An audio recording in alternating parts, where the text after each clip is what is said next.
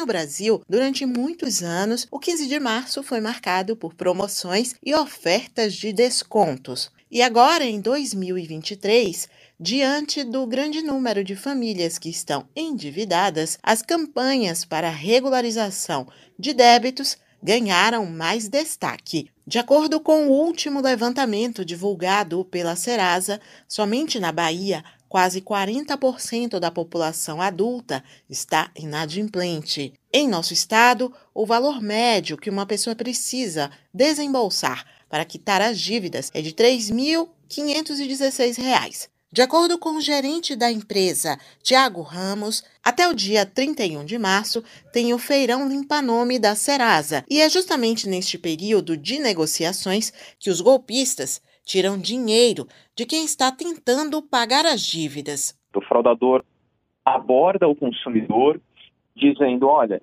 me paga uma taxa aqui de 300, 500 reais que eu vou aumentar o seu score de crédito para você conseguir um empréstimo, conseguir um financiamento, ou conseguir aprovação de um cartão de crédito com um limite maior, enfim, isso, isso infelizmente acontece muito. De olho nesse problema, a Serasa lançou o verificador de boletos. É uma ferramenta que ajuda a identificar se o boleto é verdadeiro. Ele é uma ferramenta que a Serasa oferece gratuitamente para todos os consumidores do país para verificarem se um boleto que eles receberam para pagar em nome da Serasa é realmente da Serasa. E aí o validador de boleto ele serve para proteger essas pessoas, porque elas digitam esse código de barras no nosso validador e ele diz, olha, realmente esse boleto é genuíno, ele veio de uma transação da Serasa, pode fazer o pagamento, ou ele diz, não, não veio da Serasa, é um golpe. Na Bahia, até sexta-feira, outras atividades estão sendo realizadas para assegurar que os direitos dos consumidores sejam respeitados.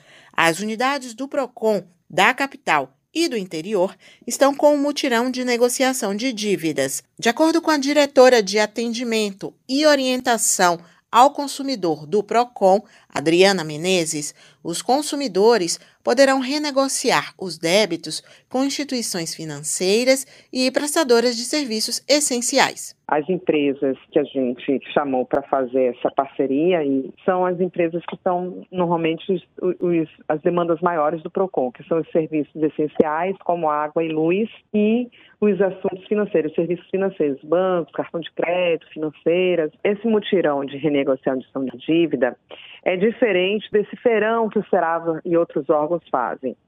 O mutirão de renegociação de dívidas envolve um órgão de defesa do consumidor, tá certo? Então, existe aí um intermediário, que é o PROCON, fazendo essa interlocução entre consumidor e empresa. Então, é, é preciso que o consumidor traga a documentação, né, RG, CPF, comprovante de residência e o comprovante do débito que existe com aquela instituição para que a gente possa fazer o registro e inserir no sistema da gente e encaminhar para a empresa, que a empresa vai analisar e vai trazer uma proposta para o consumidor através do sistema de atendimento que a gente possui. A diretora de atendimento e orientação ao consumidor do PROCON, Adriana Menezes, afirma que no caso da unidade que fica na rua Carlos Gomes, em Salvador, o atendimento dentro do mutirão será feito de 8 e meia da manhã às 4 da tarde até sexta-feira, dia 17 de março. Já no interior do estado e para todos os postos que ficam dentro da rede SAC, é necessário observar os horários de atendimento de cada local. Aqui no Procon Central, na rua Carlos Gomes, de segunda a sexta-feira, nós estamos de forma presencial fazendo um mutirão, tá certo? Nos postos da capital e do interior estão aptos também a fazer renegociação de dívidas, ou seja, atender o cidadão que chegar lá com uma um pedido de renegociação de dívidas. Porém, considerando que esses postos de atendimento estão localizados dentro da estrutura de rede SAC, deve-se respeitar o horário e o funcionamento daquela rede SAC. Para verificar os horários de funcionamento dos postos do PROCON que ficam na rede SAC, acesse www.sacdigital.com www.ba.gov.br.